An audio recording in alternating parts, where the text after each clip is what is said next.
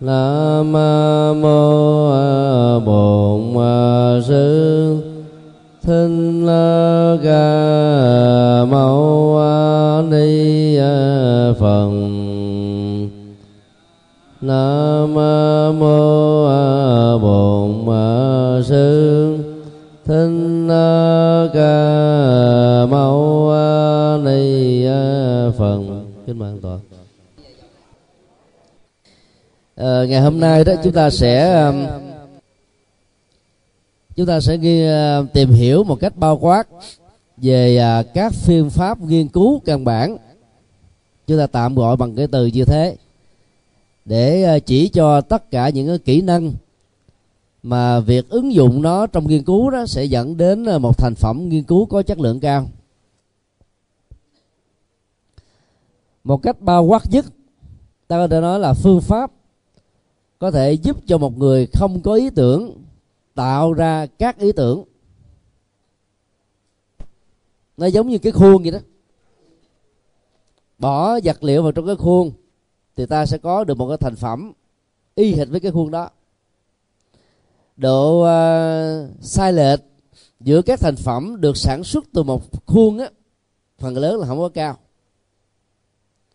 Như vậy là nếu như người nào đó chưa có kinh nghiệm nghiên cứu, không có năng khiếu nghiên cứu, nhưng nếu ta đi theo một cái phương pháp nghiên cứu nhất định thì cái nhận thức và ý tưởng về nghiên cứu chúng ta sẽ được nâng lên.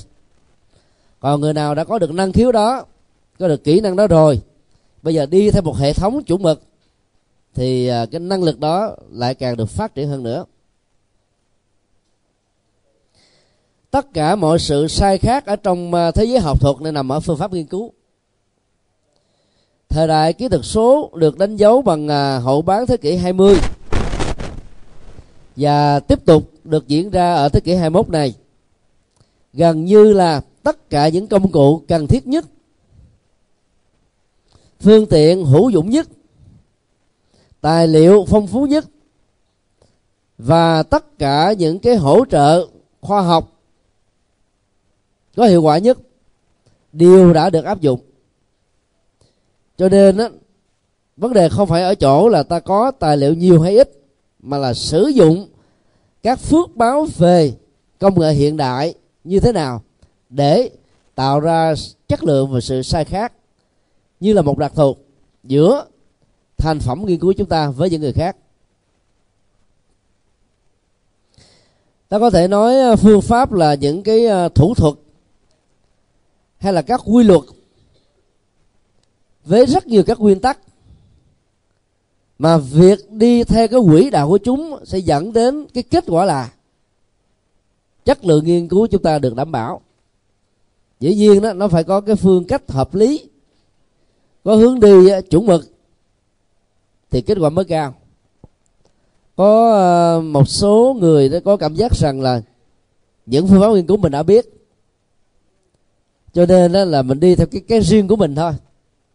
Trong khi đó, trong ngành là phương pháp nghiên cứu đó, rất nhiều học giả về lĩnh vực này ta đã nghiên cứu nhiều năm, đầu tư khảo sát nhiều trường hợp, dẫn đến những cái kết luận chung nhất. Và do vậy việc thừa kế các kiến thức phương pháp như thế sẽ giúp cho chúng ta rút ngắn được thời gian nghiên cứu của chính mình. Cho nên không mắc mắc gì nếu như chúng ta phải đọc thêm một phương pháp nghiên cứu của người khác.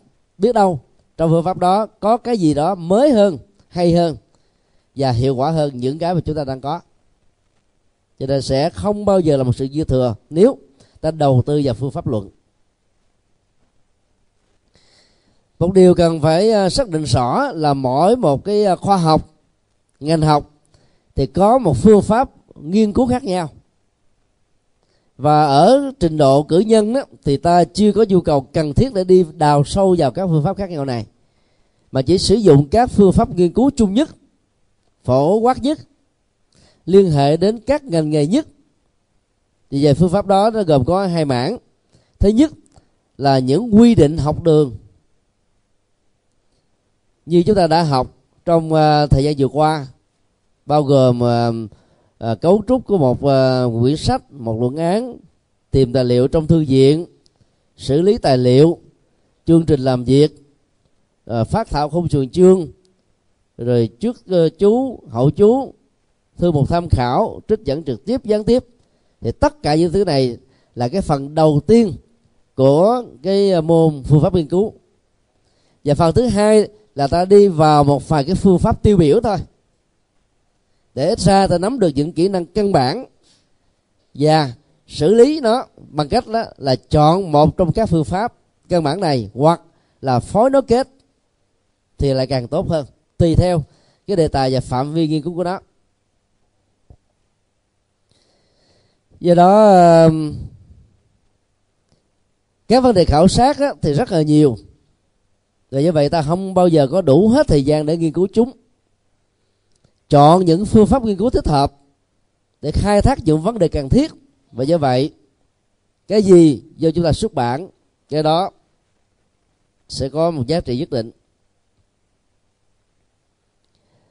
Trong phần này chúng ta sẽ khảo cứu trước nhất đó là các phương pháp lý luận, mặc dù nó không phải là phương pháp nghiên cứu, nhưng mà không có phương pháp nghiên cứu nào lại bỏ qua các kỹ năng lý luận.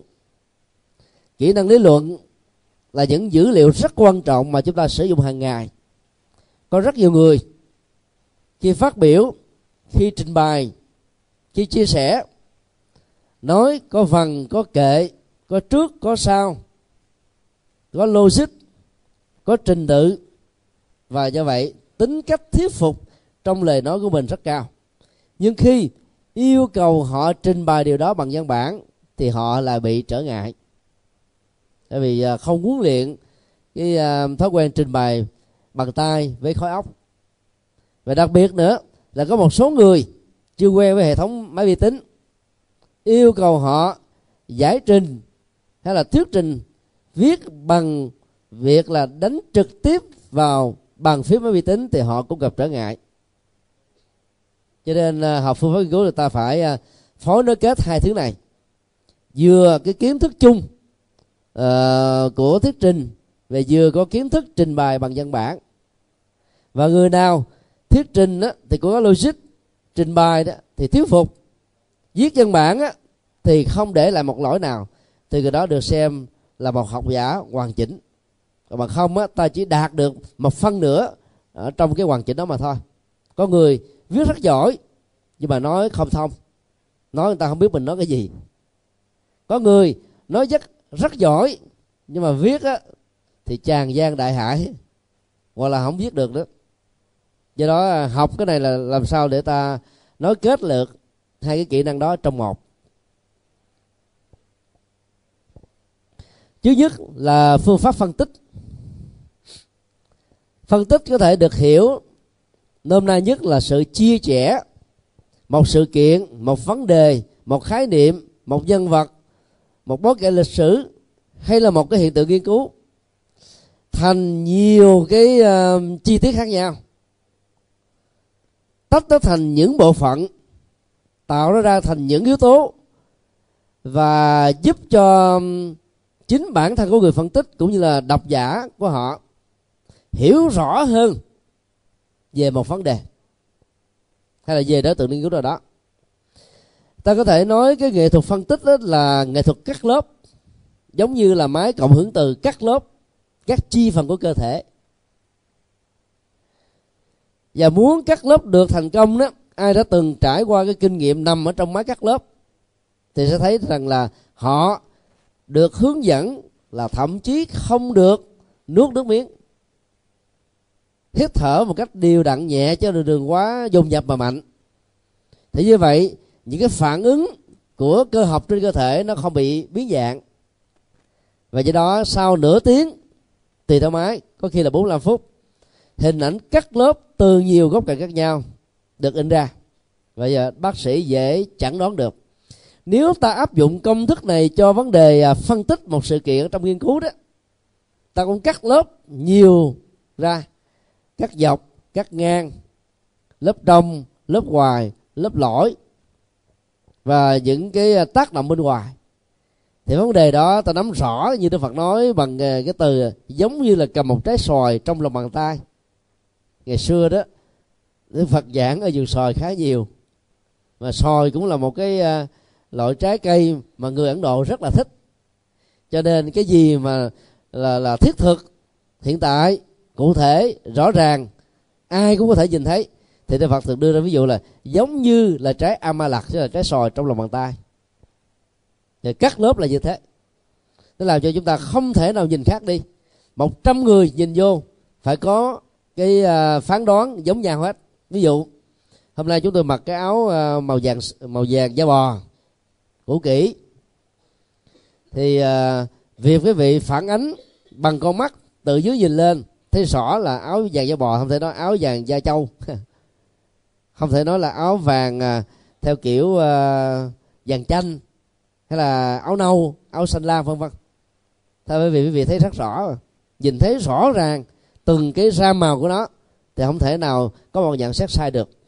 Cho nên làm thế nào đó để chúng ta chia sẻ các bộ phận nhưng không làm cho nó tách rời theo một cái tổng thể, ra khỏi tổng thể, mà chia sẻ để thấy rằng trong một tổng thể đó từng chi tiết một ta đều nắm một cách rất là chuẩn xác.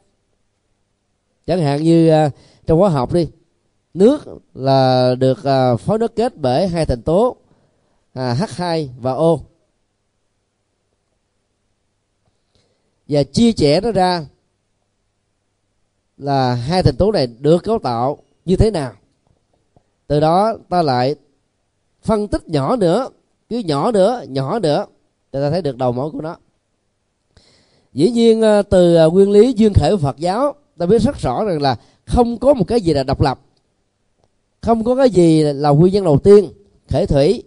Cho nên việc phân tích chia sẻ nó không phải là tri nguyên ở cái điểm bắt đầu, mà là mô tả nó một cách rất là thiết thực trong cái mối tương quan duyên khởi đa chiều giữa các sự vật, hiện tượng, con người, hoàn cảnh, bối cảnh, tình huống, thời gian, vân vân. Và áp dụng duyên khởi trong phân tích, ta sẽ có một cái nhìn bao quát hơn, sâu sắc hơn. Đối với các cái ngành nhân văn và xã hội đó, thì cái việc phân tích trong nghiên cứu thường được áp dụng đại đa số là đối với từ nguyên hoặc là dân phạm, cấu trúc, câu, đoạn, và đặc biệt nhất, lớn nhất đó là nhân vật và học thuyết. Dĩ nhiên việc phân tích các khái niệm từ nguyên, dân phạm, cấu trúc sẽ hỗ trợ chúng ta hiểu rõ hơn về một tác giả và một tác phẩm. Chẳng hạn như nếu ai đó làm một cái đề tài nghiên cứu của mình về chất Phật trong thơ Bùi Giáng, thì ta không thể nào không phân tích về cấu trúc dân phạm mà nhân vật này đã lắt léo sử dụng trong các bài thơ của ông. Nhất là đọc ngược, đọc xuôi thì theo cái nghĩa khác à. Bởi vì đọc ngược lại từ phải sang trái là theo cái nghĩa tục, đọc xuôi là nghĩa thanh, đọc ngược là nghĩa tục. Và Bùi Giáng là một chuyên gia có biệt tài về lĩnh vực này. Cái mà quần chúng thưởng thức là đọc xuôi, cái mà tâm niệm ông thưởng thức như là một sự khoái chí là đọc ngược. Vậy đó, phân tích một nhân vật mà mình không thấy được cái điểm này đó thì mình toàn là cao, ông không à. Cho nên đó ông là một người bị điên về tình. Có một số người lý giả là sau năm 75 ông điên vì thời cuộc cũng có. Bùi Giáng không phải là nhà chính trị mà điên thời cuộc. Bùi Giáng là một người si tình. Ông thương rất nhiều nhân vật nổi tiếng và những nhân vật đó phải là nhân vật đẹp nữa. Cho nên là bây giờ mình nói là chất Phật trong thơ Bùi Giáng, mình ca ngợi ông đến tận Mây Sơn, mà khi đọc ngược là nó tục như là ở dưới địa ngục thì cái đó cũng là một con dao hai lưỡi. Cho nên là việc phân tích về từ nguyên, dân phạm, cấu trúc, rồi thuận, rồi ngược, trên dưới vân vân sẽ giúp cho chúng ta thấy rõ được con người và tư tưởng của nhân vật đó, chứ không đơn thuần là một chiều. Dĩ nhiên lúc nào ông tỉnh á, thì tư tưởng sâu sắc lắm ạ. Một điểm căn bản mà ta cần phải thấy được sự khác giữa cái việc phân chia, giống như ta dùng một cái búa chẻ một cái khúc gỗ ra thành nhiều mảnh, và khi cái động tác chẻ xuống được thực hiện xong thì việc sáp nối các cái mảnh gỗ bị tách rời ra là không còn giá trị nữa. Do đó mổ xẻ và một vấn đề trong phân tích đó, thì nó lại khác. Không phải là cắt cái sự sống tổng thể của một sự kiện trong nghiên cứu thành từng mảnh vụn, mà là cắt lớp nó, giống như ta dùng cái máy cộng hưởng từ đó, thì ta cắt lớp gân cốt của chúng ta, không nghĩa là cắt lớp thật. Ta cắt lớp trong phân tích thôi, chứ không phải là cắt lớp của một cái hiện thực đang có thật. Mục đích để làm gì? Tìm ra được nguyên lý chung nhất của sự vật. Mục đích phân tích lại cho đó, hoặc là tìm ra được một cái triết lý gì đó sâu sắc ở trong một tác phẩm, hay là được thể hiện trên một nhân vật nhất định nào đó. Ví dụ như ở trong kinh chúng ta có những câu: nước chỉ có một vị mặn. Tương tự, chánh pháp của Đức Phật chỉ có một vị giải thoát. Bây giờ người có khả năng phân tích, nắm được cái nguyên lý này, có thể loại suy hay là quy nạp để ta có được những nguyên lý phát sinh. Và như vậy, giá trị của nguyên lý phát sinh này đó, nó sẽ giúp cho chúng ta đạt được những cái kỹ năng kiến thức cần thiết để chúng ta có được những kiến thức khác chuẩn hơn hoặc là tương tự. Khi ta thừa nhận cái phán đoán tất cả nước biển chỉ có một vị mặn, thì không ai dạy gì, mất thời gian gì mà đi là nếm nước biển ở bốn đại dương, xin lỗi. Bởi vì đại dương nào nước cũng có vị mặn, mặn nhiều mặn ít là nó tùy theo cái nồng độ muối thôi. Còn vấn đề ta biết chung chung là vị mặn.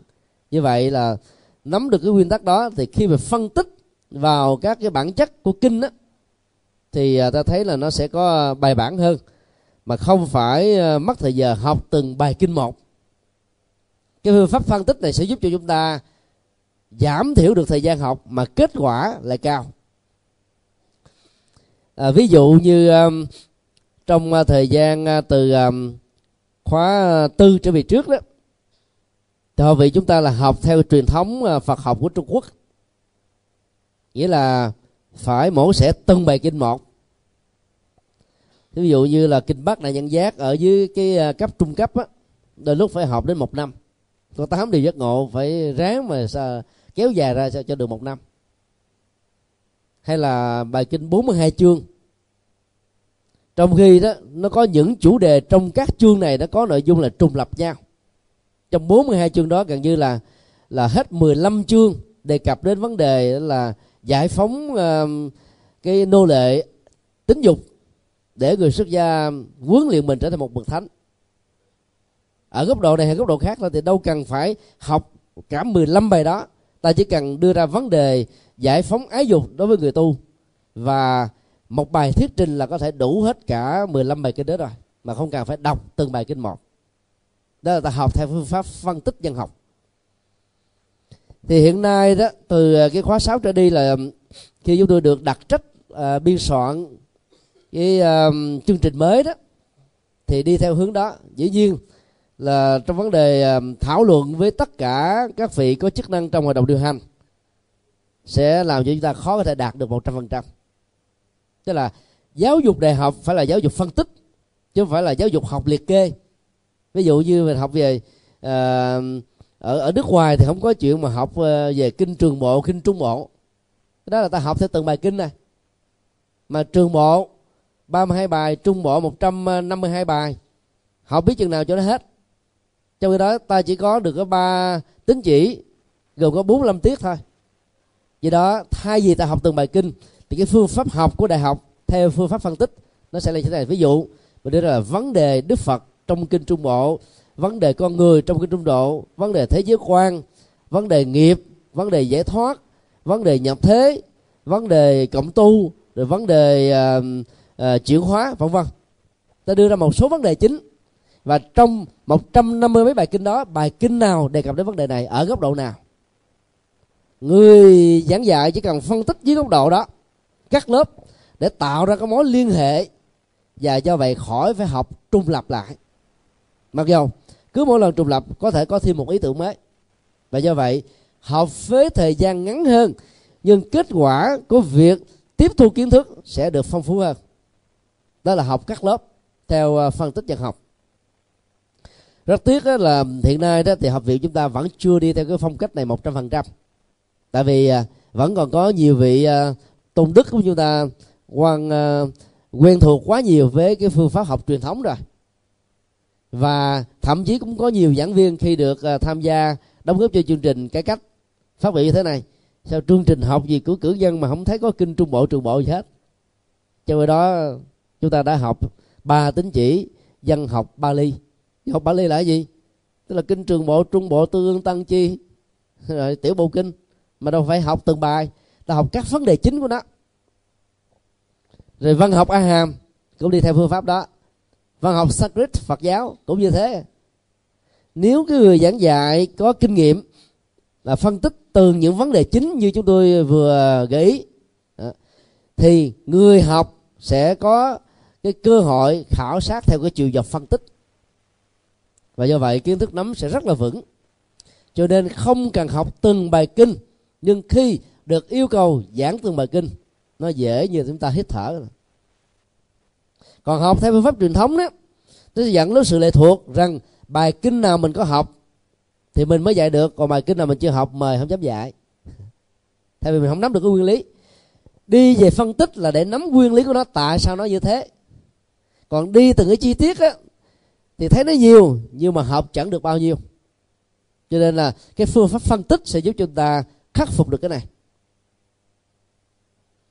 Ví dụ như trong phần lớn các bài kinh thuộc về Tương Ưng thì Đức Phật mổ xẻ học thuyết vô ngã với nhiều góc độ khác nhau.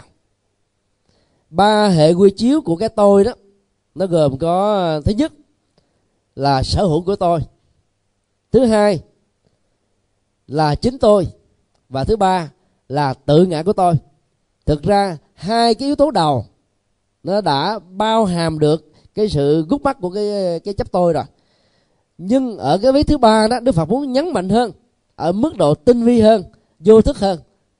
Tức là người ta chấp nó là cái tinh hoa của thằng hồn, nó hơn là chính mình đó. Chính mình đôi lúc mình hiểu về phương diện luật pháp, về phương diện mặc định, về danh xưng, về thân thể, về cái này cái kia.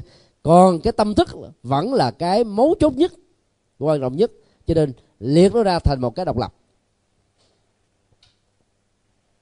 Thì bây giờ khi mình học về phân tích đó, thì ta khỏi phải tốn thời gian học cả 5 bộ Tương Ưng, vì cái tính cách tái lập đi lập lại của nó rất nhiều lần. Và vấn đề ở chỗ ta chỉ cần nắm được cái công thức bao quát của nó thôi. Tức là sau khi các giác quan tiếp xúc với đối tượng trần cảnh, thì như vậy là nó có ít nhất là 3 điều kiện. Điều kiện 1 là các giác quan trong trạng thái là không bị bệnh tật, khỏe, đủ sức để tạo ra một cái phản ứng nhận thức. Thứ hai là có đối tượng tương thích của các giác quan. Và thứ ba, sự tiếp xúc giữa giác quan và đối tượng của chúng. Vậy cái kết quả là cái thứ tư, tức là 6 loại nhận thức. Tại đây đó thì Đức Phật không dừng lại đơn thuần. Vì nếu mà dừng lại đơn thuần, các triết học khác đã nói quá nhiều, các triết gia khác đã phân tích quá chi tiết. Đức Phật nói thêm 2 vấn đề quan trọng về vấn đề nhân sinh quan trong tu tập. Đó là sự tiếp xúc nào cũng dẫn đến 2 thái độ phản ứng tâm lý, hoặc là tham ái gắn liền với dục hỷ, hoặc là sân hận gắn liền với loại trừ. Mục đích của các nhà Phật học là phân tích cái phản ứng giác quan như thế để ta làm chủ chúng. Và điều thứ hai, thấy được cái sự phản ứng về tâm lý như vừa nêu dẫn tới hoặc là lòng tham hoặc lòng sân, thì hành giả Phật giáo thực tập ly tham và ly sân, nhờ đó giải phóng luôn cả được si là cái gốc rễ của chúng. Như vậy một hành giả như thế được gọi là thành công trong việc thực tập vô ngã. Khi mà mình thực tập được như thế đó, thì các phán đoán nhận thức các phán đoán trong tương quan xã hội sẽ không còn gọi từ trong nhận thức sâu kín rằng đây là sở hữu của tôi, đây là chính tôi, đây là tự ngã của tôi. Về phương diện mặt đời xã hội, ta vẫn phải tới hỏi sáng mê mấy thầy đi bằng gì? Chúng tôi đi bằng xe. Xe đó của ai? Xe này má tôi mua tặng cho tôi, bây giờ tôi đứng tên, nó là sở hữu của tôi.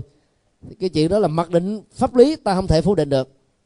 Nó vừa là cái quyền lợi mà vừa là cái trách nhiệm đạo đức. Bởi vì nếu xe đó đụng người nào mắc mạng thì chủ nhân của nó phải gọi là liên lụy trách nhiệm chứ. Do đó khi mà phân tích về học thuyết vô ngã, không có nghĩa là ta phủ định cái tính cách pháp lý trong tương quan nhân quả và đạo đức ở đời sống hiện tại này, mà là ở chỗ đó là ta thấy rõ nó để ta không luyến tiếc khi vô thường diễn đến. Thì phần lớn mọi người sẽ phát sinh cái tâm lý thứ hai, đó là khổ đau. Còn người thực tập vô ngã, trong vô thường khống chế được cái khổ đau của mình, mà cái là vượt qua được nó. Vì ta hiểu đó không phải là tôi, sâu của tôi là tự ngã, cho nên khổ đau không có chỗ để bám víu. Vì khổ thường bám trên thân hoặc là bám trên tâm. Như vậy khi phân tích về vấn đề như thế thì ta hiểu rõ mục đích Đức Phật là dạy chúng ta cái kỹ năng xử lý cảm xúc trong những tình huống thuận và nghịch, thân và trầm, lên voi xuống chó, thành công và thất bại. Ta vẫn thản nhiên như không có chuyện gì xảy ra và vẫn đóng góp với trách nhiệm đạo đức, trách nhiệm pháp lý, v.v. Nếu ta hiểu được như thế thì mổ sẽ vào kinh Tương Ưng không cần phải có một người nào hướng dẫn, ta vẫn hiểu rõ thôi. Đó là học về phân tích. Do đó rất kính mong quý thầy, ngoài những cái giờ lên lớp thì tại nhà, tại chùa của mình, chịu khó đọc các nguyên bản, sử dụng phương pháp nghiên cứu đọc vào nguyên bản để ta tiếp nhận trực tiếp nguồn giáo pháp mà không cần phải thông qua cái trung gian của cái người giới thiệu. Vì vậy đó cái kiến thức mà mình tiếp xúc được đó, nó là nguyên thủy, và học phương pháp luận là để ta trải nghiệm với kinh nghiệm này. Thì phần lớn thì có thói quen là chỉ tiếp thu cái kiến thức ở trên trường lớp cung cấp thôi, còn cái việc mà khai thác nó riêng cho chính bản thân mình thì chưa được nhiều lắm. Do đó phải chịu khó học bằng phân tích. Phân tích thì nên liên hệ với kỹ năng là đặt câu hỏi. Nó cho ba cái mấu chốt chính mà quý vị có thể đặt ra câu hỏi. Câu hỏi thứ nhất là tại sao? Chỉ cần đặt câu hỏi như thế là mình có thể chia vấn đề đó ra theo cái cách thức mà mình muốn. Ví dụ có nhiều người nói tu mà học chi, học nhiều quá ra đề hết. Thì bây giờ nếu quý vị không thích cái câu phát biểu đó, tại sao không được học, tại sao học lại ra đề? Từ cái việc mà ta đặt ra câu hỏi đó, ta mới đi truy tìm những gì Đức Phật dạy trong kinh. Là những người nói phản đối về việc đi học là đúng, hay là cái nhận thức của chúng ta là hợp lý. Ở đây không vấn đề là thắng và thua, hơn và thua, mà ở chỗ là ta tìm cái chân lý của sự kiện. Mình là người Phật giáo, câu phát biểu đó nó liên hệ đến mình, liên hệ đến bản chất lời Phật dạy, thì ta mổ sẽ vào trong kinh. Trong kinh thì chưa có bài kinh nào Đức Phật nói các ông mà đi học là các ông sẽ ra đề sớm, các ông mà đi học các ông sẽ trở thành là cống cao, các ông đi học các ông sẽ tệ nọ. Như vậy những giả thiết của người trước đặt ra là không có cơ sở. Rồi bây giờ nếu mà ta phân tích vào các cái kinh Trung Bộ, đặc biệt là từ bài kinh 140 cho đến bài kinh 152, thì nó xuất hiện một cái loại mới về văn học mà trong A Hàm phát triển khá mạnh, và đến Đại Thừa là phát triển rộng rãi nhất, ở đỉnh cao nhất. Đó là sau khi nghe bài kinh này, 1.250 vị tỳ kheo đã chứng được thánh quả, 30 cư sĩ đã trở thành là người bất thối trên đạo Bồ Đề, vân vân. Thì cái mô tiếp mô tả về cái giá trị khai tâm mở trí ở cuối một bài kinh, giàu ngắn hay dài, đã bắt đầu xuất hiện rồi. Và do đó nó như là một cái điểm đầy tràn, chứ không phải là một sự đột biến về giác ngộ hay là đốn ngộ. Và do đó cái đốn ngộ của trường phái Đại Thừa Thiền Tông không có gì là mới mẻ, vì nó đã nằm sẵn ở trong kinh tạng Nikaya rồi. Có điều là 100 mấy chục bài trước của trường bộ, của Trung Bộ thì không thấy đề cập đến, mấy chục bài kinh của Trường Bộ cũng không thấy đề cập đến, mà đến 10 mấy bài kinh sau của Trung Bộ mới nêu ra. Như vậy dựa vào cái mô típ này ta thấy là việc học, nhất là học về chánh pháp thông qua vấn đề văn tư tu, giúp cho người ta có thể biến một cái tiềm năng của sự giác ngộ trở thành một giác ngộ trong hiện thực. Cho nên học Phật pháp không có gì là tổn thất hết. Do đó xuất gia càng sớm, học càng sớm thì càng hay. Và theo chúng tôi, cộng thêm cái vế thứ hai là thọ giới càng muộn thì càng tốt. Chúng tôi mơ tưởng không biết khi nào mới thực hiện được. Sau này nếu chúng tôi làm ở trong tăng sự đó, hay là trong bộ phận thư ký hội đồng trị sự đó, sẽ đề xuất áp dụng cái luật là tu sĩ nào muốn được tấn phong làm tỳ kheo và tỳ kheo ni thì phải tốt nghiệp tối thiểu là cử nhân Phật học. Là bởi vì một tu sĩ là nơi quy ngưỡng của rất nhiều tín đồ. Nếu ông thầy tu hay là sư cô mà không có kiến thức vững đó, thì truyền bá mê tín dị đoan thì đạo Phật sẽ tiệm thôi. Và ông thầy tu Phật giáo phải hơn các ông linh mục, các cử nhân, các lạc sĩ một cái đầu. Và làm đạo trong bối cảnh hiện đại này khó lắm. Thầy trụ trì mà không có kiến thức thì không thể nào độ được dân trí thức. Trình độ mình thấp hơn họ thì mình không thể nào thuyết phục được họ. Còn các bậc cao tăng của chúng ta mặc dù không có bằng cấp, không có học gì, nhưng kiến thức Phật học của các vị ấy rất sâu sắc, cho nên tạo được sự thuyết phục ở quần chúng.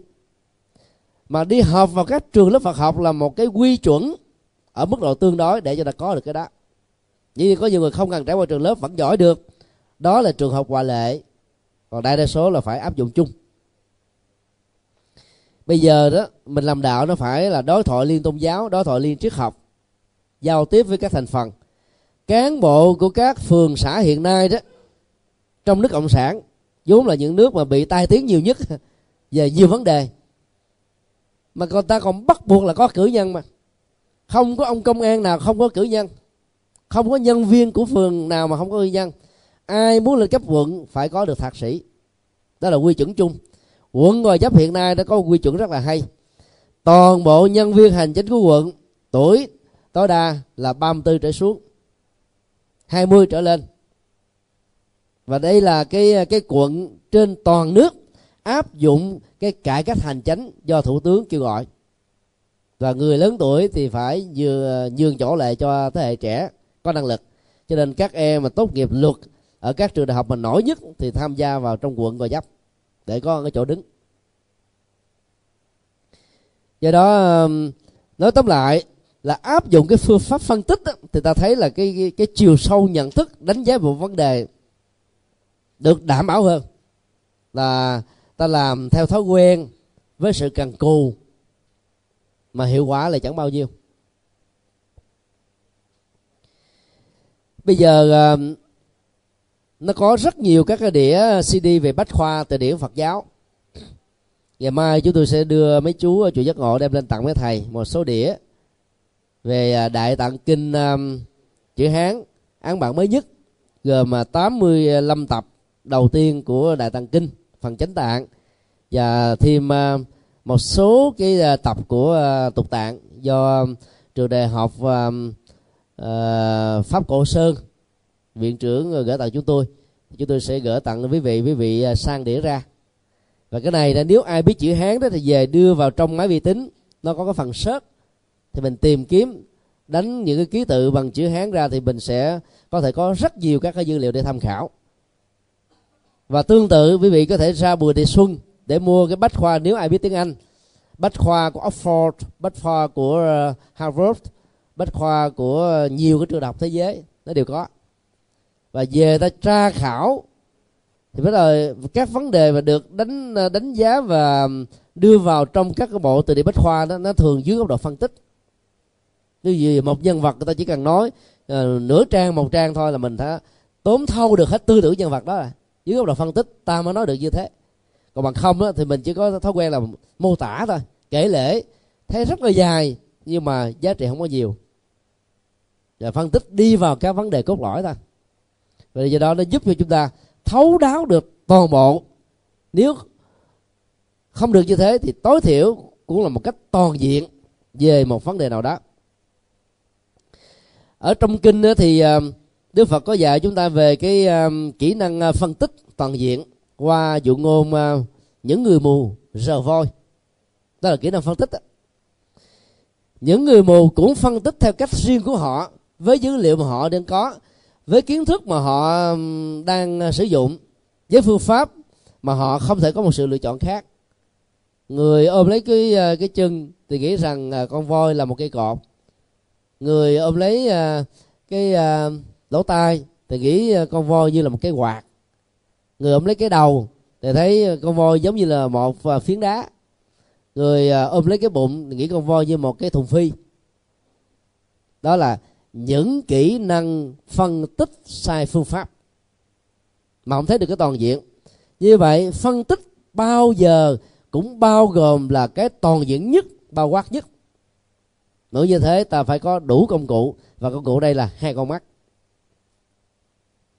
Nhờ có hai con mắt ta mới thấy được toàn diện của một con voi.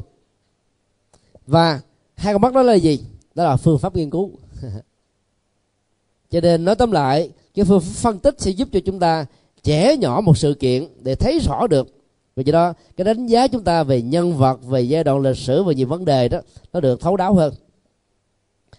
Trong vấn đề phân tích đó, cũng có một điều mà mình cần lưu ý là nhà nghiên cứu không nên dựa vào cái thói quen nghĩa đen chữ trắng.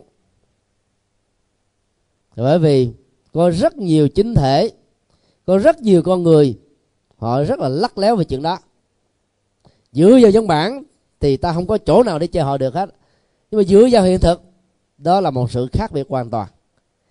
Cho nên khi phân tích, ngoài những cái được công bố bằng văn bản pháp quy và pháp lý, thì dữ liệu hiện thực vẫn là cái quan trọng hơn để ta đánh giá về học thuyết đó, về quan điểm đó, về khuynh hướng đó nó như thế nào.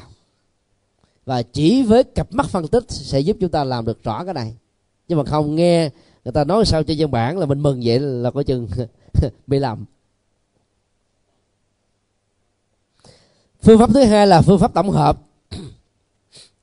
được hiểu một cách nôm na nhất là kết nối một cách có hệ thống để tạo ra sự thống nhất trong các bộ phận và nối kết lại tất cả các yếu tố và những phương diện từ nhiều góc cạnh khác nhau, trở thành một vấn đề toàn diện nhất, bao quát nhất, phổ quát nhất. Và trong nghiên cứu, nếu ai có khả năng tổng hợp nhiều đó thì đó sẽ trở thành là một nhà nghiên cứu giỏi, nhất là về lĩnh vực sử và khảo cổ. Sự kiện A ta liên hệ đến cùng giai đoạn đó ở một quốc gia khác, những diễn tiến, những thay đổi, những tác động nó như thế nào. Nếu không có khả năng tổng hợp, ta không phải phân ra được. Tại Việt Nam á, cái thời kỳ Trần thì nó gần như là nó tương đương với thời kỳ nhà Đường của Phật giáo ở Trung Quốc. Mà thời kỳ nhà Đường đó là thời kỳ cực thịnh của Phật giáo, trong khi đó thời kỳ nhà Trần là cực thịnh của Phật giáo Việt Nam. Như vậy nếu ta phân tích thì cái ảnh hưởng hai bên như thế nào, và do đó ta được quyền suy luận như một giả thuyết để đi đến những nghiên cứu thực tế bằng phương pháp tổng hợp. Đó là rất nhiều quan điểm Phật học của Việt Nam đã được Trung Quốc vay mượn hay là nhập cảng về, mà về sau này ta lại tưởng rằng Trung Quốc là tác giả của nó. Trung Quốc là một quốc gia có đỏ bành trướng từ ngàn xưa rồi. Cho nên khi mà đi xâm lấn được nước nào và biến nước đó trở thành một thuộc địa đó, thì đầu tiên là họ ăn cắp văn hóa của nước đó, đem về cái nào hay là sử dụng. Rồi ở tại quốc gia đó thì họ tiêu diệt hoàn toàn, và sản phẩm đó trở thành là thành quả của họ. Do đó ta phải tổng hợp liên thời gian theo chiều dọc để ta thấy rõ được các cái mối liên hệ ảnh hưởng đa chiều của nó như thế nào. Bây giờ ta thử là cái công việc lấy từng cái nắm cát đặt xuống một cái mặt đất và nối kết lại nhiều nắm cát khác nhau thì ta có được một cái bờ cát hay là một bãi cát. Nhiều xe cát chở cát lại thì ta trở thành như là một cái đồi cát, một núi cát. Góp gió thì tạo ra bão, góp đá thì tạo ra núi. Tổng hợp là công việc góp nhặt. Dĩ nhiên nếu ai có năng khiếu về bộ nhớ thì phương pháp tổng hợp sẽ là sở trường của họ. Họ sẽ nối kết lại và diễn giải rất hệ thống, rất bài bản, rất chuẩn mực. Còn ai bộ nhớ không phải là một sở trường thì nên áp dụng phương pháp phân tích. Tại phương pháp phân tích thì ta không cần có nhiều dữ liệu. Dữ liệu ít nhưng ta biết đào sâu, đặt ở góc độ này, trở ở góc độ nọ, nói đầu kia cũng được mà đầu xuôi cũng xong, thì người đó sẽ trở thành là người là được nói cộm. Cho nên về phương diện luật hay là các ngành học tương tự thì không cần phải tổng hợp, kiến thức tổng hợp, cái bộ nhớ nhiều, mà chỉ cần biết phân tích giỏi để chúng ta dẫn đến một thành công trong nghiên cứu thôi. Một điểm khác biệt giữa tổng hợp và hỗn hợp, cũng giống như ta nói cái từ hòa hợp thì khác với hòa tan. Hòa tan là biến mình trở thành cái khác. Hòa hợp á, là giữ được cái nét đặc thù ở trong sự đa dạng và phong phú. Đạo Phật dạy chúng ta là hòa hợp chứ không hòa tan. Thì trong nghiên cứu nó cũng như thế. Ta phải biết tổng hợp chứ không phải là hỗn hợp. Hỗn hợp là mình ráp nói cái này một chút, cái kia một chút, cái nọ một chút cho thành thập cẩm. Thế trong cái nghiên cứu của mình cái gì cũng có mà không có cái nào ra cái gì hết trơn. Tức là không đi chuyên sâu. Thì cái đó là điều nên tránh. Vậy đó hỗn hợp trong nghiên cứu là không được, mà phải là tổng hợp để cho ta có cái nhìn bao quát hơn. Hỗn hợp á, là nó tạo ra tính đồng nhất khập khiễng hay là tùy tiện, nên là không có quy chuẩn, không có bài bản, không có gì hết á. Người bán trái cây đó họ rất tinh vi về vấn đề này, không bao giờ họ để cho hỗn hợp á. Cái loại nào là trái cây ngon bán giá cao họ tách riêng ra, cái đến là loại B tách riêng ra, loại C, loại D là loại cho, loại cuối cùng là loại cho, tức là nó bị dập, nó bị hư, nó bị sâu thì ta không bỏ vô chung để bán. Như vậy cái loại nhất á, ta nâng giá lên gấp 4 lần, và cái loại bỏ cho như thế này đó khi bù qua sức lại thì họ vẫn lời nhiều hơn. Còn mình để hỗn hợp trộn chung vô hết, cái bán ký hay bán số thì tưởng như mình bán nhiều, rốt cuộc bán không bao nhiêu rồi đó. Nhật Bản khi có mặt ở tại bãi cát Nha Trang Việt Nam cách đây mấy chục năm, thấy đó là một khối tiền. Vì cát trắng đó sẽ giúp cho họ chế tạo ra cái loại kiến xe hơi. Và cái công nghệ kiến xe hơi đã được cách tăng trong mấy chục năm trở lại đây. Trước đây khi mình đập vỡ kiến đó thì nó sẽ trở thành là nhọn, rồi xước dài khác nhau, dễ làm thương tổn và thương tật người lái đó. Còn công nghệ chế tác cái kiến đó từ cát trắng của Nha Trang á, nó sẽ tạo ra phản ứng kết tủa, và khi đập vỡ nó, nó sẽ thành hạt, nó không có bị ghim sâu dẫn đến chết người. Nó dĩ nhiên nó cũng chày xước nhưng ở mức độ nhẹ, khoảng chừng gọi là 1/3 so với là cái công nghệ trước đây thôi. Cái kiến thức tổng hợp của các kỹ sư Nhật Bản đã làm cho họ phải mua mà không sợ là đầu tư bị hết. Về phần lớn là người Việt Nam mình không có kiến thức tổng hợp và phân tích, cho nên mình bán các cái nguyên liệu dạng thô với cái giá rẻ nhất. Người ta có máy bào chế và sản xuất công nghệ cao, đem về bán nó dạng tinh vi, cho nên mình trở thành nô lệ của họ mà mình phải mua lại. Chứ là mình bán các cái vật liệu thô giá nó bằng 1%, ta làm cái sản phẩm tinh vi ta bán là thành là 1.000 mình là lỗ. Cà phê Việt Nam cũng thế. Cà phê đây, nổi tiếng nhất trên thế giới là cà phê Pháp, cà phê Ý. Ở đâu nước nào cũng có. Mà phần lớn các loại cà phê thô là mua từ Việt Nam với giá rẻ mạt. Ta về ta bào chế cái công thức riêng của họ, ta tạo ra thương hiệu. Ta bán một ly như thế là nó là $7 ở nước ngoài. Còn ở Việt Nam á, một ly như vậy nó bán là 30.000. Còn mình bán 1 kg cà phê thô không được bao nhiêu tiền. Thay vì ta không có cái kiến thức tổng hợp làm thế nào để cho nó có được giá trị. Thì trong nghiên cứu đó, cái việc sử dụng kiến thức tổng hợp sẽ dẫn đến một cái kết quả rất phong phú cao hơn, vì ta hiểu được vai trò chính chất của các yếu tố trong cái toàn thể. Và đối với nhà lãnh đạo á, chỉ cần có kiến thức tổng hợp thôi. Nhà lãnh đạo mà sử dụng kiến thức phân tích nhiều chừng nào thì thất bại chừng đó. Thì phân tích nó đi vào cái chi tiết, đi vào cái tiểu tiết. Thì thay vì mình làm vua, mình trở thành làm công việc của người lính. Còn tổng hợp á, là ta không cần giỏi, không phải là chuyên gia, nhưng ta biết nối kết các chuyên gia để làm việc cho mình. Ở trong Tam Quốc Chí, nhân vật nào là nhân vật có kiến thức tổng hợp quý vị? Rất giỏi. Ông là dở hơn tất cả các nhân vật khác, nhưng mà ông biết nối kết. Còn các nhân vật kia, một thế giới là một người là một thế giới, chuyên biệt quá cho nên nó tạo ra những cái cá biệt. Thì phân tích nó đi vào mức độ đó, tổng hợp là nối kết với nhau. Thì trong Phật giáo ta sử dụng kiến thức tổng hợp nhiều. Ví dụ như tượng Đức Phật Thi Thử Đi Nhãn là một cái kiến thức tổng hợp. Ngàn bàn tay tượng trưng cho con số nhiều của 10 pháp giới, nhân lên nhiều lần tượng trưng cho không cùng tận.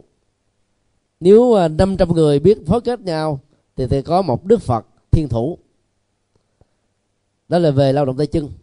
Còn về chất xám tập thể, 500 người nói kết nhau thì có được Đức Phật Thiên Nhãn.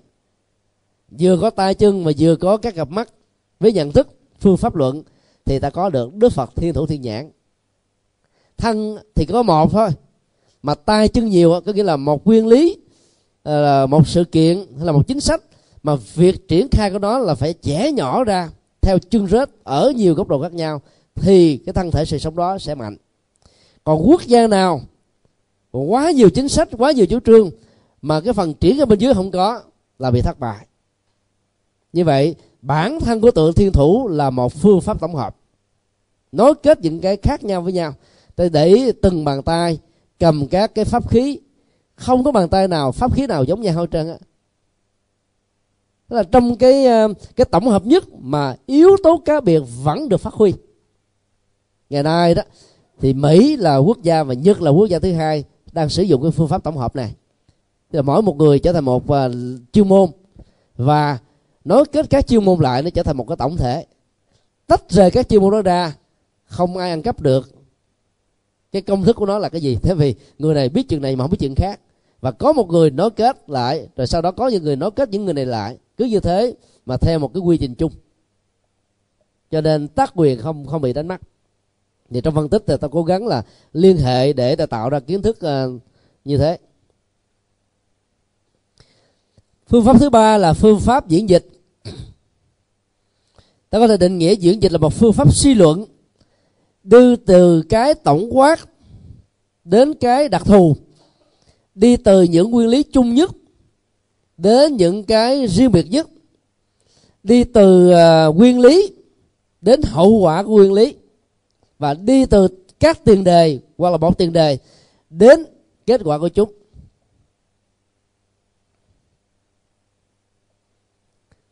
Như vậy nếu ai có kiến thức phân tích đó, thì rất dễ sử dụng cái phương pháp diễn dịch là đi từ cái chung mà đến những cái riêng.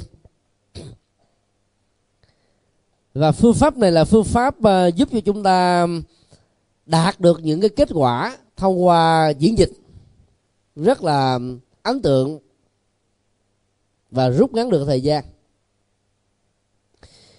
Trong cái nền triết học phương Tây đó thì cái môn logic học đó, nó được gọi là logic học hình thức.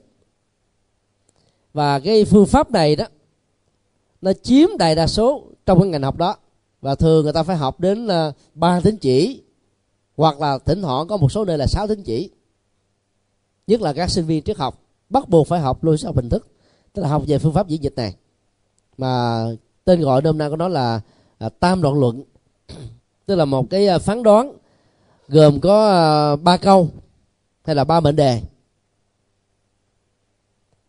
Những cái suy luận gồm 3 mệnh đề này đó, nó sẽ giúp cho chúng ta đi từ 2 tiền đề hay là 2 mệnh đề đã biết để suy ra cái phán đoán, tức là mệnh đề thứ 3.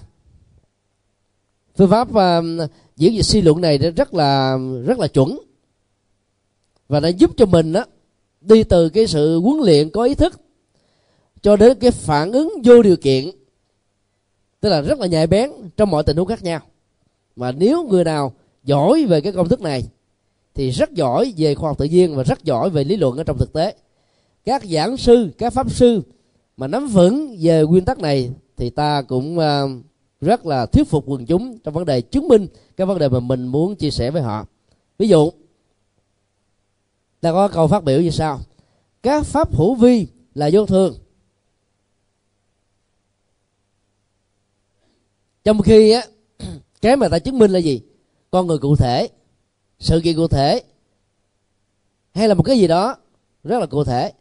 Mà muốn chứng minh cái cụ thể đó, ta phải đưa ra được cái quy lý tổng quát mà khi đề cập đến nó không có người nào được quyền phủ định. Đó là quy luật. Thì ta mới nói pháp hữu vi là vô thường. Bây giờ tất cả các tu sĩ Phật giáo, các Phật tử, dù là trường phái Thiền, Tịnh Độ, Mật Tông hay là Tam Luận Tông, Pháp Hoa Tông, vân vân, mà khi nghe phát biểu pháp hữu vi là vô thường thì không ai có thể phủ định được á.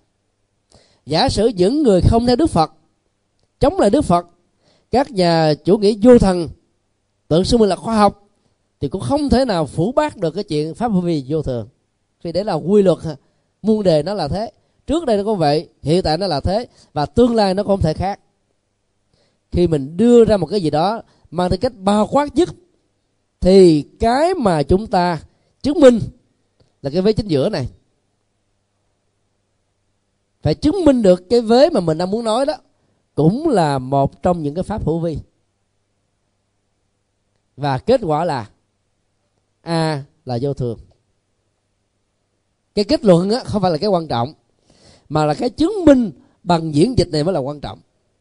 Nếu cái nói kết chứng minh trong diễn dịch này nó không chuẩn xác thì cái kết quả đạt được chúng ta sẽ bị phủ bác thôi. Ở năm thứ 3, nếu quý vị nào chọn cái môn triết học Phật giáo thì ta sẽ học về logic học Phật giáo. Trước đây thường gọi bằng cái từ đó là nhân minh luận đó.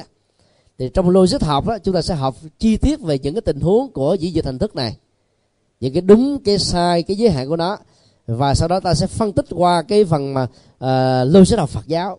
Nó chuẩn hơn rất nhiều lần, nó chi tiết quá hơn rất là nhiều lần. Bây giờ ta thử áp dụng cái công thức này vào trong cái tình huống mà A Nan xin Đức Phật cho Mahabasapade và 500 nữ tu đi xuất gia. Sự kiện lịch sử đó thì phần lớn quý vị đã được biết rồi. Năm thứ 5, sau khi Đức Phật thành đạo, Ngài đã trở về lại Tỳ Xá Ly. Và lúc đó đó, nghe tin Mahabasapade đã đạo diễn cho 500 nữ tu dòng họ Thích Ca cạo tóc, mai y, bỏ dép, đi bộ từ Ca Tỳ La Vệ xuống Tỳ Xá Ly. Cái khoảng đường đó là khoảng 550 km. Mà nếu ta tính theo cái tốc độ của một người tu đi theo chánh niệm tỉnh thức á, thì bỏ một ngày như thế đi tối đa là 25 km. 550 km như thế ta hiểu là trung bình là khoảng 23 ngày. Mà đây là các mệnh phụ phu nhân quý phái không à, cho nên số lượng đó có thể là 1 tháng. Tức là Mahabasapade đã đạo diễn rất kỹ và có một phối đối kết để việc xin Đức Phật không thể nào dẫn đến những sự phủ bác như trước đây. Thì A Nan đã áp dụng cái phương pháp diễn dịch như thế này. Xin đầu tiên nói là: Bạch Thế Tôn, Mahabasapade là nhũ mộng của Ngài, nếu không có bà cho bú sữa thì Ngài đâu có sống đến ngày hôm nay đâu. Cho nên Ngài hãy hoan hỷ cho bà đã khổ công về Như Lai Thế Tôn lắm.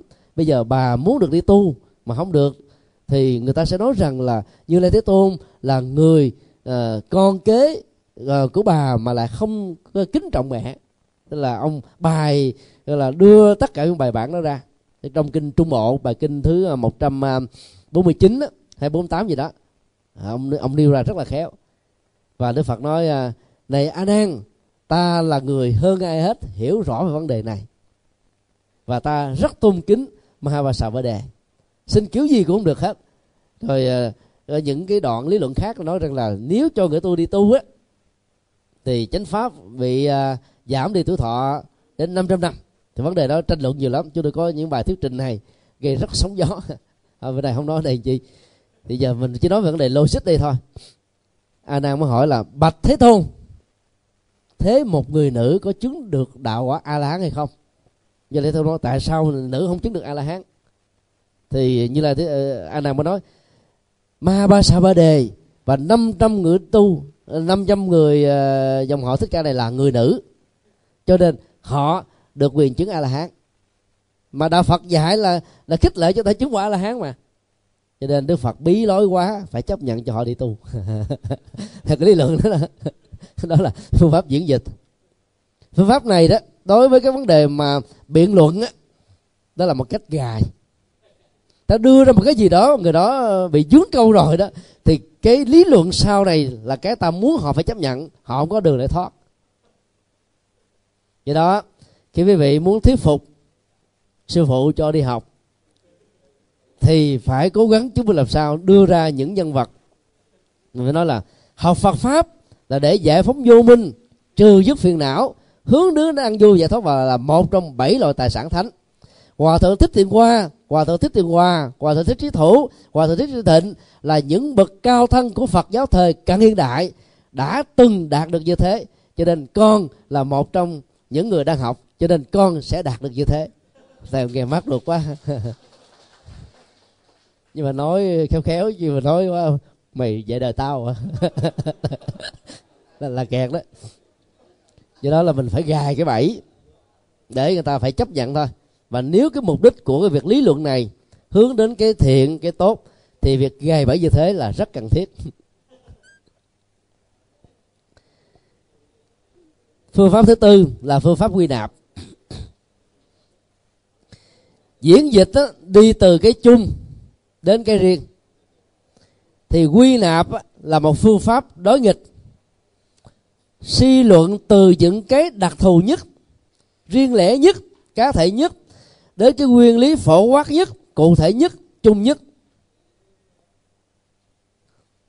Ở trong logic học của phương Tây đó, nó có chia hai loại quy nạp. Đầu tiên đó là quy nạp hình thức, tức là từ các trường hợp riêng, cá lẻ, ai cũng biết, ai cũng chấp nhận, dẫn đến một cái suy luận quy nạp. Đó là cái kết luận để người ta phải theo.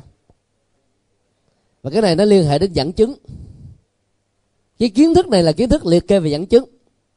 Và do đó ai có nhiều sự kiện, biết dẫn chứng khéo thì cái mức độ thuyết phục sẽ cao.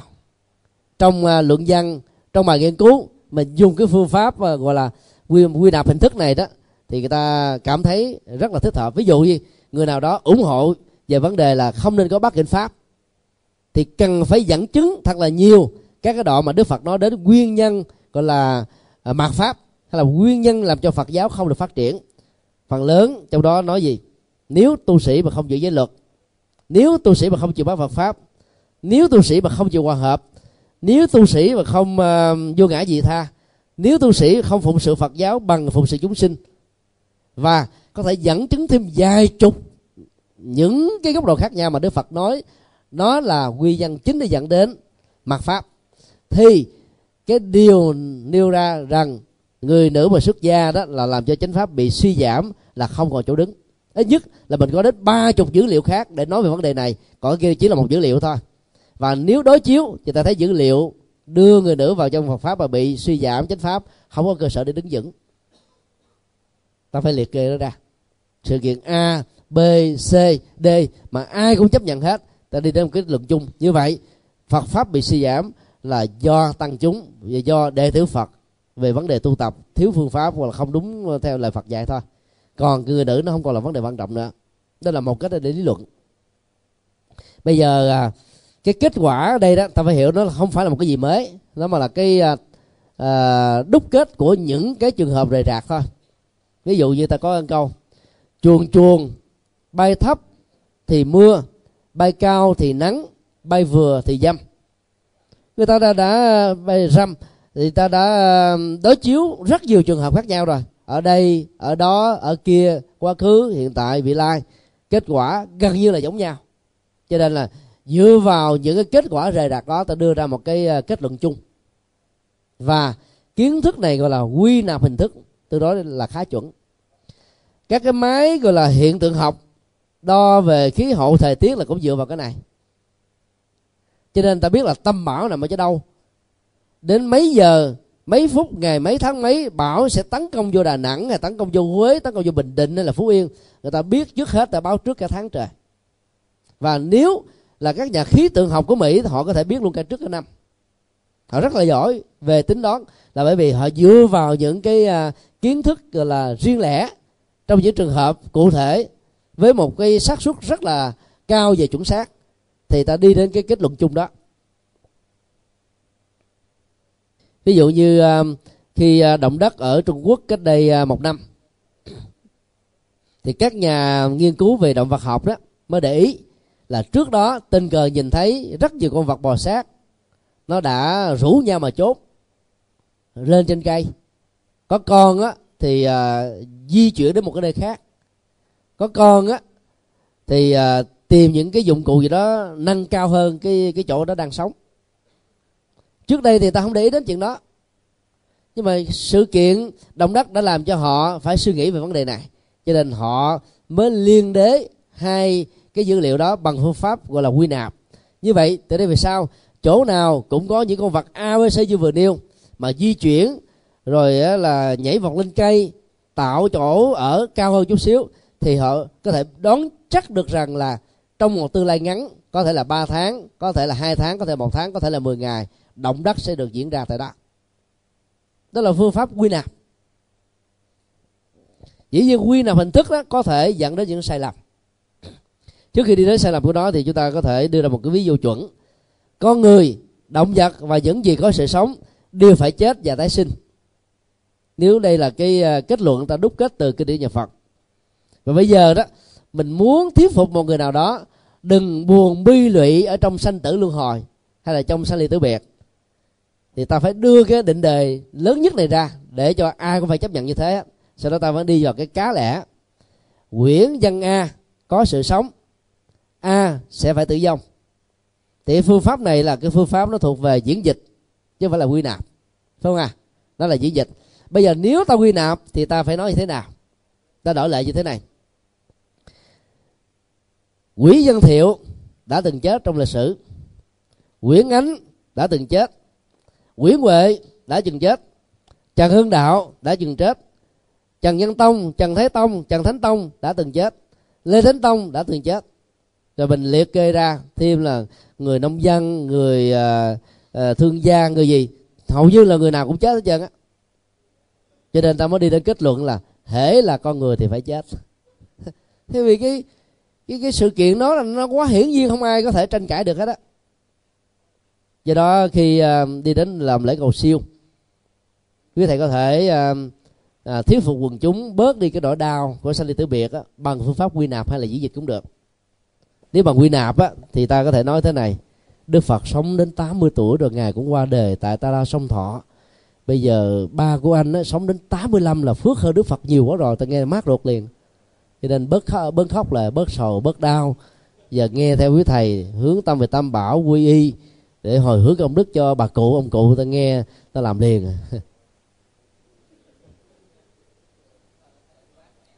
Rồi có người thuyết phục khá hơn. Người nói chứ ông Bình Tổ 800 tuổi mà má tôi có 120, tôi muốn má tôi là trường sinh bất tử. Mình phải giải thích thêm là ông cũng chết thôi. Dù là quy nạp hay là diễn dịch thì cũng được, miễn kết quả là làm cho ta bớt sầu, bớt khổ, bớt đau. Và do vậy theo chúng tôi đó, khi đi làm lễ cầu siêu đó, quý thầy không nên quá chú trọng về cái kỹ năng tán tụng. Bây giờ có nhiều nơi đó, là sướng lên, nhất là những thầy Nam Bộ không? Có giọng hò rất hay. Chỉ cần sướng lên cái bài kệ nào đó, một bài thơ gì dư thương nào đó là gia chủ khóc suốt mướt. Mà khóc nhiều á thì ta nói là ông thầy này cũng hay, thì ta lại tới giờ cũng hoài. Mà khóc nhiều thì được hiểu đồng nghĩa là người chết khó được siêu, bi lị nhiều quá mà. Cho nên thay vì ta dành thời gian quá nhiều về cái thuật tán tụng đó mà vốn nó không tốt về góc độ Phật học, thì ta dành thời gian 20 phút trước khi đi cúng thất, là cúng dỗ tại nhà riêng đó, ta giảng cho gia đình nghe về một bài pháp nào đó có chiều hướng tích cực. Nếu họ quá bi lụy thì nói gì vô thường vô ngã, sau đó ta hướng dẫn họ đến con đường tâm linh tốt hơn. Còn tốt nhất là cúng tại chùa, cứ dẫn về chùa hết là tốt, tại vì gia đình là cái nơi quyến luyến mà. Ta về hương linh mà được chịu tỉnh về là đi không nổi. Còn về chùa là gặp Phật muốn tu, cho nên là nếu chưa siêu thì có thể được siêu. Nói chung là dùng kỹ năng diễn dịch thì quy nạp để chúng ta làm đạo thì thành quả rất cao. Còn chỉ đơn thuần đi làm lễ không thì uổng lắm. Rồi nãy trên đường đi tới đây đó, thì đi ngang qua chùa Vĩnh Nghiêm có một lễ tang mới đang được đưa, khoảng 30 thầy được thỉnh mời để đi. Theo chúng tôi uổng lắm, 30 ông thầy tu độ một cái xác chết rồi. Cho nên nếu ta tổ chức tốt đó, một ông thầy tu có thể độ 1.000 người thông qua một khóa tu, 1.000 người trong một giảng đường. Nhiều khi nghe đang còn sống, nghe người ta còn chưa thấy thấm béo gì, huống hồ chết. Thần hồn nó đang bay ra mất nó chiều, đâu có đó đâu nghe. Do đó là đừng biến đạo Phật trở thành một cái đạo độ tử, nhân cái việc sanh tử con người để ta độ sinh. Chứ 30 thầy tu đi gọi mỏ cốc Nam mô Di Đà Phật, Nam mô Di Đà Phật, thì dĩ nhiên gia chủ rất hoan hỷ, thân chủ rất là hạnh phúc. Và sau cái lễ tang đó họ có thể quy tâm bảo, chuyện đó là chuyện có thể chấp nhận được. Nhưng đừng phải tốn quá nhiều người như thế. Chỉ cần có 2-3 người có kỹ năng, có kiên nhẫn, hiểu biết tâm lý, lý giải, phân tích, hướng dẫn cả gia đình, là ngay cái tuần thất đầu có thể quy tâm bảo được rồi. Còn 30 người mà đi làm một công việc để có một hiệu quả như thế thì quá dư thừa. Có nhiều gia chủ giàu có, họ thỉnh đến 300 thầy. Sáng 8 giờ là chùa khác, 9 giờ chùa khác, cứ 4 ngày hoàng là khoảng mấy chục ngôi chùa được thỉnh mời. Uổng phí vô cùng, theo chúng tôi uổng phí lắm. Người sống của mình, tu sĩ mình, ngày mà nghe 3 thời kinh thì còn hạnh phúc, mà nghe một ngày mà 8 thời kinh là bắt đầu nó bị dội ngược rồi, không à? Đến lúc mà giờ tôi tụng kinh chưa chắc đã lên đầy đủ hết nữa mà. Huống hồ là hương linh nghe một lần một ngày như thế mấy chục thời kinh là bại trốn luôn chứ không dám ở lại. Bây giờ chúng ta qua một cái quy nạp khác, đó là quy nạp phóng đại, tức là dựa vào các cái dữ liệu rề rạc mà giá trị chân lý với cái độ xác suất của nó không đủ cao để dẫn đến một cái kết luận từ những sự kiện đơn lẻ đến một cái quy lý phổ quát, cho nên tính thuyết phục của nó bị bẻ gãy ngay từ ban đầu. Vì vậy đó, việc áp dụng trong tình huống này được gọi là quy nạp phóng đại. Trong chính trị, trong dân học phục vụ cho chính trị, trong lịch sử phục vụ cho chính trị, thì người ta thường dùng kỹ năng quy nạp phóng đại này. Và đây là một chiến lược tâm lý cực kỳ nguy hiểm. Và nếu như chúng ta không để ý tới nó thì cái hậu quả của nó vô cùng nghiêm trọng đối với nhận thức của quần chúng. Dân học thường nói như thế này: con người là một xã hội thu nhỏ, cho nên học về một nhân vật đó được hiểu như là học toàn thể một con người, hay học toàn thể một bối cảnh lịch sử. Một con người thì không thể đại diện cho lịch sử được, không thể đại diện cho một giai đoạn được, không thể đại diện cho một xã hội được. Nhưng mà dân học vẫn có thói quen như thế, tại vì phần lớn dân học trong các quốc gia là phục vụ cho chính trị.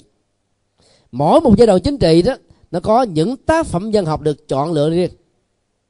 Ví dụ dân học của Cộng sản trong giai đoạn đang giành đấu tranh độc lập thì người ta phải đưa hình ảnh của Lê Văn Tám bịt lỗ Châu Mai. Mà bây giờ nhiều người ta chứng minh là cái đó không có, phịa thôi. Mà trong giai đoạn đó không có cái này là không được. ta mới nêu ra một cái em học sinh mà còn dám hy sinh thân phận của mình để giành độc lập dân tộc thì huống hồ những người lớn, thất phu hữu trách mà không làm thì sao? Đó là một cái chiêu tâm lý.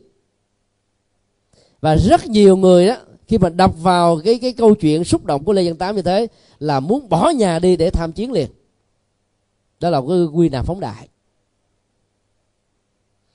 Thánh giống làm gì có thật, mà đất nước Việt Nam là đất nước bị bất hạnh bởi một cái cộng nghiệp, đó là các quốc gia làng bàn đều muốn thôn tính vì cái thế chiến lược, địa lý và quân sự của nó. Cho nên từ xa xưa các tổ tiên của chúng ta đã sáng tạo ra hình ảnh của thánh giống, một cậu bé lớn như thổi, ăn như là vạ, khỏe như là trâu và đánh giỏi như là các võ sư Thiếu Lâm Tự. Giặc nào mà không sợ, cái tầm dông thôi còn đã giết giặc được rồi. Thì những người khỏe mạnh như chúng ta chẳng lẽ không dám làm việc này? Nhân vật huyền thoại đó mặc dù không có, nhưng ta phải tôn thờ. Đó là chủ nghĩa yêu nước, đó là quy nạp phóng đại. Đó là những sự kiện không có mà ta còn nợ nên có được. Còn có những trường hợp có một mà ta làm cho thành nhiều, có cảm giác là nhiều để chấp nhận nó một cách dễ dàng hơn. Ta thử khảo sát những trường hợp như thế này. Ví dụ chuyện xả vải của Phan Châu Trinh là một hiện tượng cá lẻ, nhưng vì nhân vật này là không thích Phật giáo, cho nên á, trong giai đoạn của ông thì ông đã đưa nó vào trong văn học của đại học. Và ai có điều kiện học qua tác phẩm chuyện xả vải thì hầu như không bao giờ có thiện cảm với các ông thầy tu, các sư cô được. Vì ta nghĩ chuyện xả vải là một xã hội tu sĩ Phật giáo thu nhỏ. Và hình ảnh của tăng ni trong câu chuyện chuyện xả vải này rất là xấu, tiêu cực. Cho nên sinh viên là những người đang có những cái khát vọng trong cuộc đời mà tiếp xúc với tu sĩ qua cái bóng dáng của chuyện xả vải thì không thể nào có được cái tiếp xúc với Phật pháp trong tương lai được. Họ sẽ bị thôi chọn niềm tin. Tương tự chuyện tình lan và đẹp của nhóm Tự lực dân đoàn, nhóm Tự lực dân đoàn là nhóm Thiên Chúa giáo, họ đưa ra như thế để phát họa ra một bức tranh về động cơ đi xuất gia của tu sĩ Phật giáo là thất tình. Như vậy ai mà muốn tránh những kẻ thất tình thì đừng nên vào chùa, đừng nên tiếp xúc các thầy tu, vì kẻ thất tình là gặp ai là thương nấy. Thế vì bị khủng hoảng cái cuộc tình quá khứ, và cái hình ảnh của người mới là cái điểm nương tựa, cho nên ta rất là dễ theo. Do đó mà phát họa lên lan và điệp, các đứt dây chuông nó kề thêm dây điện thoại là thấy tiêu thẳng đòn này. Hoặc là sư hổ mang của Hồ Xuân Hương, phải không? Mấy bài thơ sư hổ mang đọc vô trong văn học của Việt Nam thì hầu như không ai có thiện cảm gì các ông thầy chùa hết trơn á. Toàn là thầy chùa dâm dục, thầy chùa ăn vạ, thầy chùa hư nát, thầy chùa không có dấn thân phụng sự gì hết trơn. Nói chung với đó nó chỉ là những hiện tượng cá lẻ như là mía sâu có mắt, nhà dồ có nơi. Còn tỷ tỷ ông thầy chùa trong lịch sử là phụng sự dân tộc, đóng góp cho cuộc đời, vô ngã vị tha thì không thèm nhìn tới. Thì như vậy là cái phục vụ cho dân học và chính trị ở góc độ này đó là một cái kỹ năng cực kỳ xấu và nguy hiểm. Do đó sau này quý vị mà có được vai trò trong dân học, ta phải phân tích những chuyện này để cho những người bị thành kiến bởi những cái nhận thức sai lầm theo cái quy nạp phóng đại đó xóa được cái ác cảm của họ. Chuyến về của Thiền sư Nhất Hạnh đã giải phóng được cái này rất là nhiều. Trước đây á, trong cái giới trí thức của Marx Lenin và giới trí thức của học đường ảnh hưởng bởi những cái nhân vật này, ta cứ nghĩ là thầy tu là cái gì đó tiêu cực lắm. Mà khi tiếp xúc với ông thầy tu Thích Nhất Hạnh, mà dưới trước của ông nó có mấy trăm ông thầy tu da trắng, cao ráo, đẹp trai, thì tự động ta nói ồ, thầy tu Phật giáo đâu có phải giống như là sư hổ mang, đâu có phải là sải vải, đâu phải là lan gia điệp đó. Là những ông rất trí thức mà rất nhiều người ta phải thần phục, quý mến, kính trọng. Thế nên nó sẽ được thay thế liền. Cho nên đi thuyết pháp mà dẫn theo đệ tử nhiều không phải là khuếch trương đâu nha, mà đó là học cái bài học của Đức Phật đấy. Trong kinh Đức Phật mô tả là 1.250 vị tỳ kheo tùy tùng, đó là trong giai đoạn 6 tháng đầu thôi, chứ còn mấy năm sau là mấy chục ngàn người chứ không phải là 1.200 đâu. Thì nói tóm lại, 4 phương pháp như vừa nêu đó sẽ giúp cho chúng ta có được cái kỹ năng lý luận ở trong viết và làm tiểu luận cũng như là bài nghiên cứu hay là sách về sau này. Rồi, xin kết thúc tại đây. Quyền ở đêm công đừng này